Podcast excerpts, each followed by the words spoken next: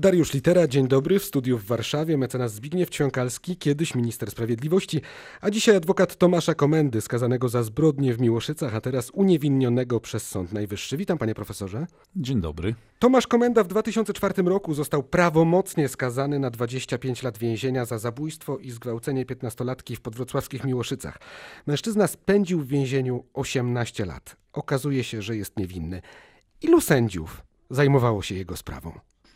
E, chyba 11, jak pamiętam, siedmiu prokuratorów i bodajże 11 sędziów są tacy, którzy już nie żyją. E, skądinąd, jeżeli chodzi o prokuratorów, to też jest tak, że jeden chyba nawet wykluczony z zawodu, skazany, drugi nie żyje. No, różne osoby się zajmowały tą sprawą, policjanci także. Ale wszyscy się e, pomylili? No, Czy komuś zależało na tym, żeby to właśnie Tomasz Komenda trafił do więzienia? To bardzo dobre pytanie. Ja może powiem tyle, że Tomasz Komenda trafił do więzienia dopiero po ponad trzech latach od zdarzenia, czyli to nie było tak, że złapano go na gorącym uczynku albo bezpośrednio po. Myślę, że była no jednak mimo wszystko potrzeba sukcesu, tym bardziej, że naciskano na to, że jeszcze sprawcy nie są ujęci. No i właśnie bada to prokuratura łódzka, czy przypadkiem nie było tak, że te dowody były tworzone no, na potrzeby tego, żeby ktoś odpowiadał. Akurat się trafił Tomasz Komenda. On zresztą nigdy nie miał wcześniej żadnego kontaktu z, nie tylko z wymiarem sprawiedliwości, ale nawet z policją. Niemniej jednak y, w pewnym momencie zeznał, że był w tych Miłoszycach. E, no, to się okazało całkowitą nieprawdą. Zresztą on mówi, że był pobity na policji i przymuszony do składania takich zeznań, ale on się nigdy nie przyznał do zabójstwa. E, a poza tym to, że on stwierdził, że był w Miłoszycach, było technicznie niemożliwe. To ustalono ponad wszelką wątpliwość. On do dzisiaj nie ma prawa jazdy, nigdy nie miał samochodu. E, nie było wtedy w tą noc sylwestrową możliwości przemieszczenia się środkami komunikacji publicznej, także e, on twierdził na przykład, że był tam u swojego przełożonego z miejsca, gdzie pracował. Tamten zaprzeczył, powiedział nic podobnego, nie było go. Miłoszyce są oddalone chyba 25 kilometrów od Wrocławia. Tak, to kawałek drogi od y, stolicy Dolnego Śląska. Ja mam takie pytanie związane z Tomaszem Komendą, który w pełnych emocji słowach mówił o tym, co się wydarzyło i o tej krzywdzie, której doznał. Czy pańskim zdaniem, panie mecenasie, można w ogóle oszacować y, taką krzywdę, której doznał ten człowiek? Krzywdy się nie da oszacować, no bo jak? Nie ma żadnych wzorów, nie ma żadnego modelu matematycznego. To krzywdę można tylko próbować naprawić częściowo w pieniądzu. No, nikt y, nie założy za Tomasza komendę rodziny, y, nikt nie pójdzie za niego do pracy, nikt nie opłaci składek y, emerytalnych za te 18 lat wstecz.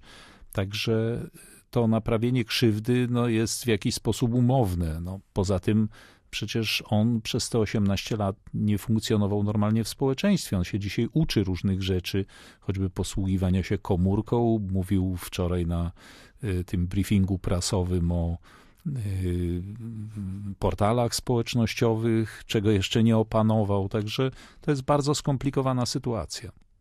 Poznaje świat na nowo.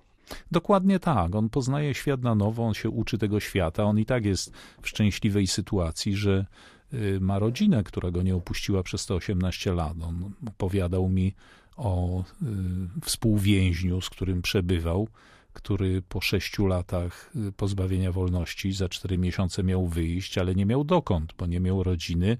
Wszyscy się go wyrzekli i on w końcu popełnił samobójstwo. Także to są zupełnie dramatyczne historie, które się zdarzają. Pan po uniewinnieniu powiedział: Państwo musi ponieść konsekwencje tego, że wsadziło do więzienia niewinnego człowieka i zniszczyło mu całą młodość. W tym przypadku państwo to taki trochę wytrych, bo jak e, mówimy państwo, no wiadomo, odszkodowanie, myślimy tymi kategoriami, ale przecież e, to są konkretni ludzie odpowiedzialni za swoje konkretne działania. Czy jest szansa, że ci konkretni ludzie no, za to odpowiedzą? Jeżeli mówimy o państwie, że państwo coś zrobiło, zaniedbało, nie dopilnowało i tak dalej, to zawsze za tym stoją konkretni ludzie. Nie zawsze da się im udowodnić winę. Tutaj właśnie prokuratura łódzka prowadzi to postępowanie. Y, oczywiście mm, mam nadzieję, i Tomasz Komenda też, i też mówił o tym wczoraj, że chce, żeby ci ludzie usiedli na ławie oskarżonych i żeby oni poczuli, jak to jest, jeżeli kogoś się niewinnie wsadza, no to niech niosą to brzemię też i niech czują tą odpowiedzialność, niech czują się odpowiedzialni za swoje decyzje. Oczywiście powstaje pytanie, kto i w jakim zakresie dopuścił się tych błędów, czy też świadomego działania. No, na podstawie tego, co on mówi, jednak ja nie wykluczam świadomego działania w celu skierowania przeciwko niemu postępowania karnego. A czy będą jakieś y, z, ze strony pana jako adwokata Tomasza Komendy wnioski w tej sprawie? My jesteśmy uczestnikami tego postępowania, które prowadzi prokuratura łódzka. Zgłosiliśmy się Y, pan Tomasz jako pokrzywdzony, a ja jako jego pełnomocnik. Bierzemy udział w czynnościach, w części, nie we wszystkich y, czynnościach, które prokuratura prowadzi. Zresztą muszę powiedzieć, prowadzi to bardzo sprawnie. Y, przyjeżdża do Wrocławia na przykład trzech prokuratorów, którzy równolegle przez dwa dni przesłuchują konkretne osoby. Chodzi o prokuratorów, którzy prowadzili te sprawy, chodzi o policjantów, no, świadków, którzy tam występowali.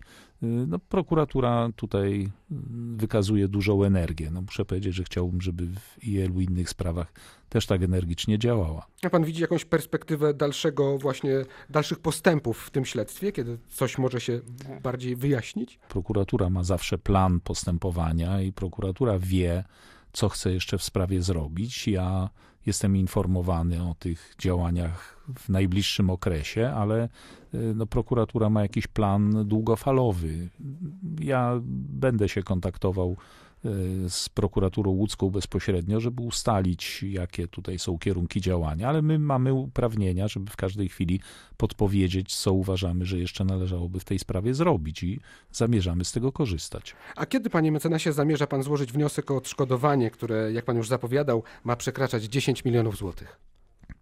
No to jest właśnie całkiem nowa sprawa, bo ja wcześniej do wczoraj nie rozmawiałem o tym z Tomaszem Komendą ani z jego matką wychodziłem z założenia, no, że jest człowiekiem póki co skazanym, w związku z tym skazanemu żadne odszkodowanie e, nie przysługuje dopiero po uniewinnieniu. E, no więc realnie myślę, że to będzie gdzieś przełom czerwca, początek lipca, kiedy taki wniosek będziemy musieli mogli złożyć. E, no, musimy ten wniosek przygotować. To nie jest tak, że się strzela z palca i mówi jakąś kwotę tylko odszkodowanie to trzeba wyliczyć, co on utracił. Uzasadnić mógł zarobić.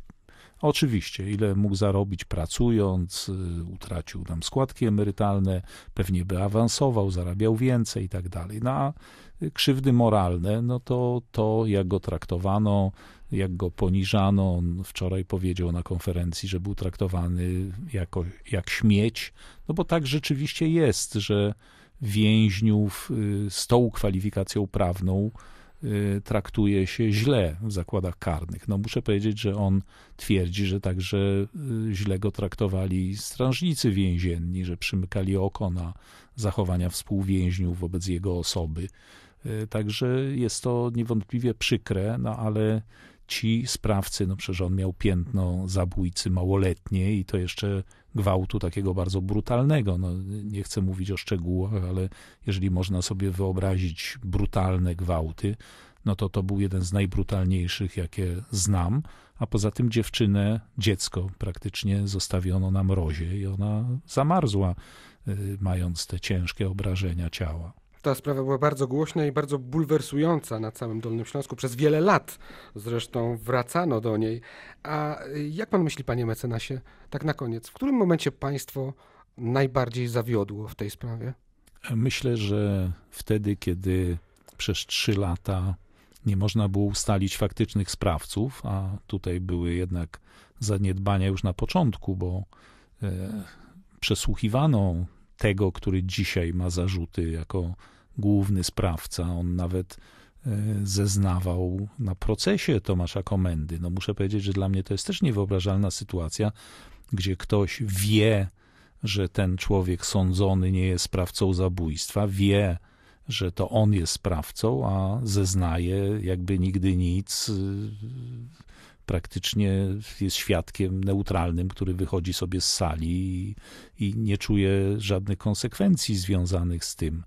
No, myślę, że wtedy właśnie, kiedy nie można było wykryć sprawców, był duży nacisk medialny, o czym pan redaktor też mówi.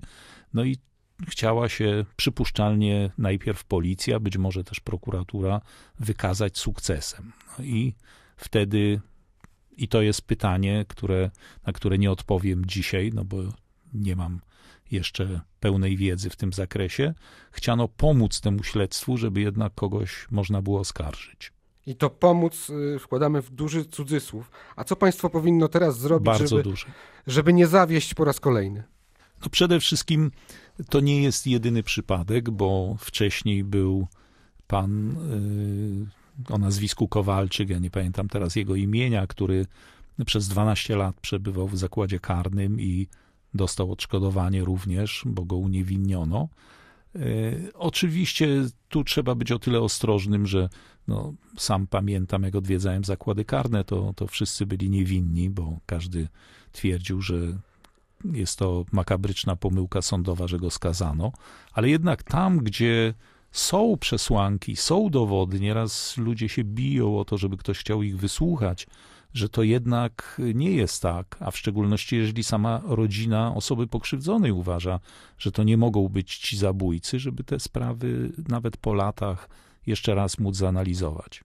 Powiedział w rozmowie Dnia Radia Wrocław mecenas Zbigniew Ćwiąkalski, kiedyś minister sprawiedliwości, obecnie adwokat Tomasza Komendy, skazanego za zbrodnię w Miłoszycach, a teraz uniewinionego przez Sąd Najwyższy. Dziękuję bardzo. Dziękuję również.